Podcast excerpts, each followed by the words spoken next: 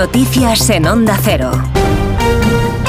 Buenos días, es el protagonista político de las últimas horas. Ha estado en más de uno esta mañana. Entrevista de Alsina a José Luis Sábalos. Cree que Sánchez ha actuado llevado por la presión y el sensacionalismo. A mí lo que me trasladan es que esa era la posición eh, cuando se produjeron las detenciones, ¿no? Y cuando se producen las detenciones, el secretario general no ve que usted tenga que renunciar a No, hombre, al ver que no estoy acusado y ni tal, pues no acaba de entender eso. Y pasa algo que cambia... cambia... O la presión, la presión la presión, el sensacionalismo, los titulares, el escándalo. Admite que está dolido, anuncia que presentará alegaciones contra la suspensión cautelar de militancia en el Partido Socialista y sostiene que no le quedaba más remedio que dar el paso que ha dado, pasarse al grupo mixto ante unos hechos que no tienen precedente. Lo que fue definitivo fue pues lanzarme un órdago en público ¿Mm?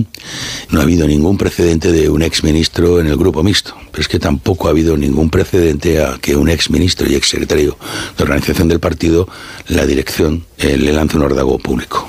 ¿Mm? No me quedaba más remedio después de eso. Ábalos no ocupa todavía su escaño en el Congreso de los Diputados, en el grupo mixto, aunque la sesión de control ha girado en torno al exministro y el caso Coldo. Cámara Baja, Ismael Terriza. Al cara a cara entre el presidente Fijó le ha sucedido una batería de preguntas dirigidas a dos ministros que dirigen carteras que tuvieron que ver en la distribución de mascarillas. Marlasca, Oscar Puente o Ángel Víctor Torres y antes que ellos el portavoz del PP Miguel Tellado se ha ocupado de Félix Bolaños. Me repugna la corrupción, me repugna porque precisamente la política, ejercer lo público y la política es lo contrario, mucho sacrificio personal, profesional, incluso económico. Le repugna la, la, corrupción, pero convive con ella. Se aprovecharon de una pandemia directamente para robar miembros de su partido, compañeros de esa bancada, que algunos están presentes aquí y que serán investigados por la justicia.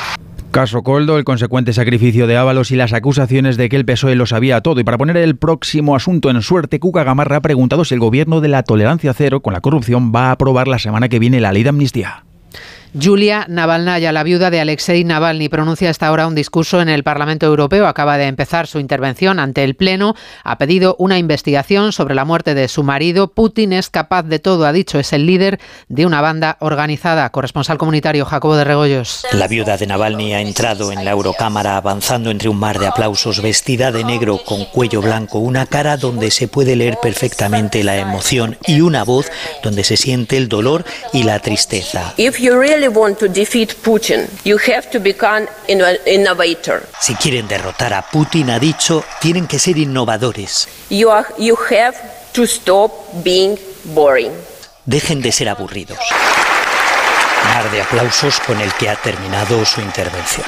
Los jóvenes españoles son conscientes de los riesgos en Internet y les preocupa sobre todo ser víctimas de estafas o que se difundan vídeos personales sin su permiso. La investigación de FAD Juventud constata, sin embargo, que solo 4 de cada 10 ha recibido formación sobre la seguridad online. Jessica de Jesús. Es más, un tercio de los jóvenes de 15 a 29 años no habla con nadie de lo que hace en Internet y cuando surgen problemas recurren a las amistades y no a los padres o autoridades.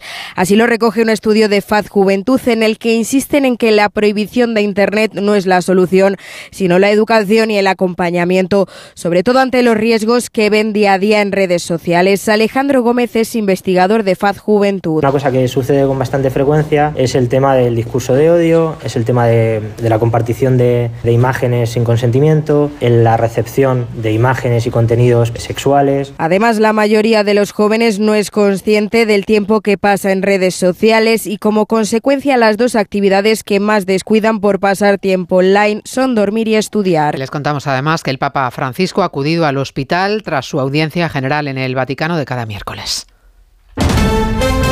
Y el deporte con este Rodríguez. Con la recuperación de Alexia Putellas y Terea Bellena, ausentes ante Países Bajos, España se enfrenta a Francia en la final de la Liga de las Naciones. Las de Monse clasificadas para los Juegos Olímpicos quieren seguir agrandando su palmarés antes de la cita parisina, pero se miden a un rival al que no han ganado nunca y se han enfrentado ya en 13 ocasiones. El partido se disputa a las 7 de la tarde en la Cartuja, Países Bajos y Alemania se juegan el tercer puesto. El Mallorca espera rival para la final de la Copa del Rey, la cuarta de su historia, tras eliminar a la Real Sociedad en la tanda de penalti. Rival que saldrá del partido que juegan mañana Atlético y Atlético de Madrid, pendientes ambos de recuperar jugadores lesionados para un partido que llega con ventaja por la mínima para los de Valverde. Vamos ya con la pregunta que hoy les formulamos a los oyentes en nuestra página web. Nos gusta contar con su participación. Por eso les invitamos a que voten en la encuesta diaria de los servicios informativos en ondacero.es. Comparte que Ábalos no haya entregado su acta de diputado como le exigía el PSOE. Servicios informativos. Onda Cero. Recuerden que les esperamos en 55 minutos con el avance de Noticias Mediodía de hoy, con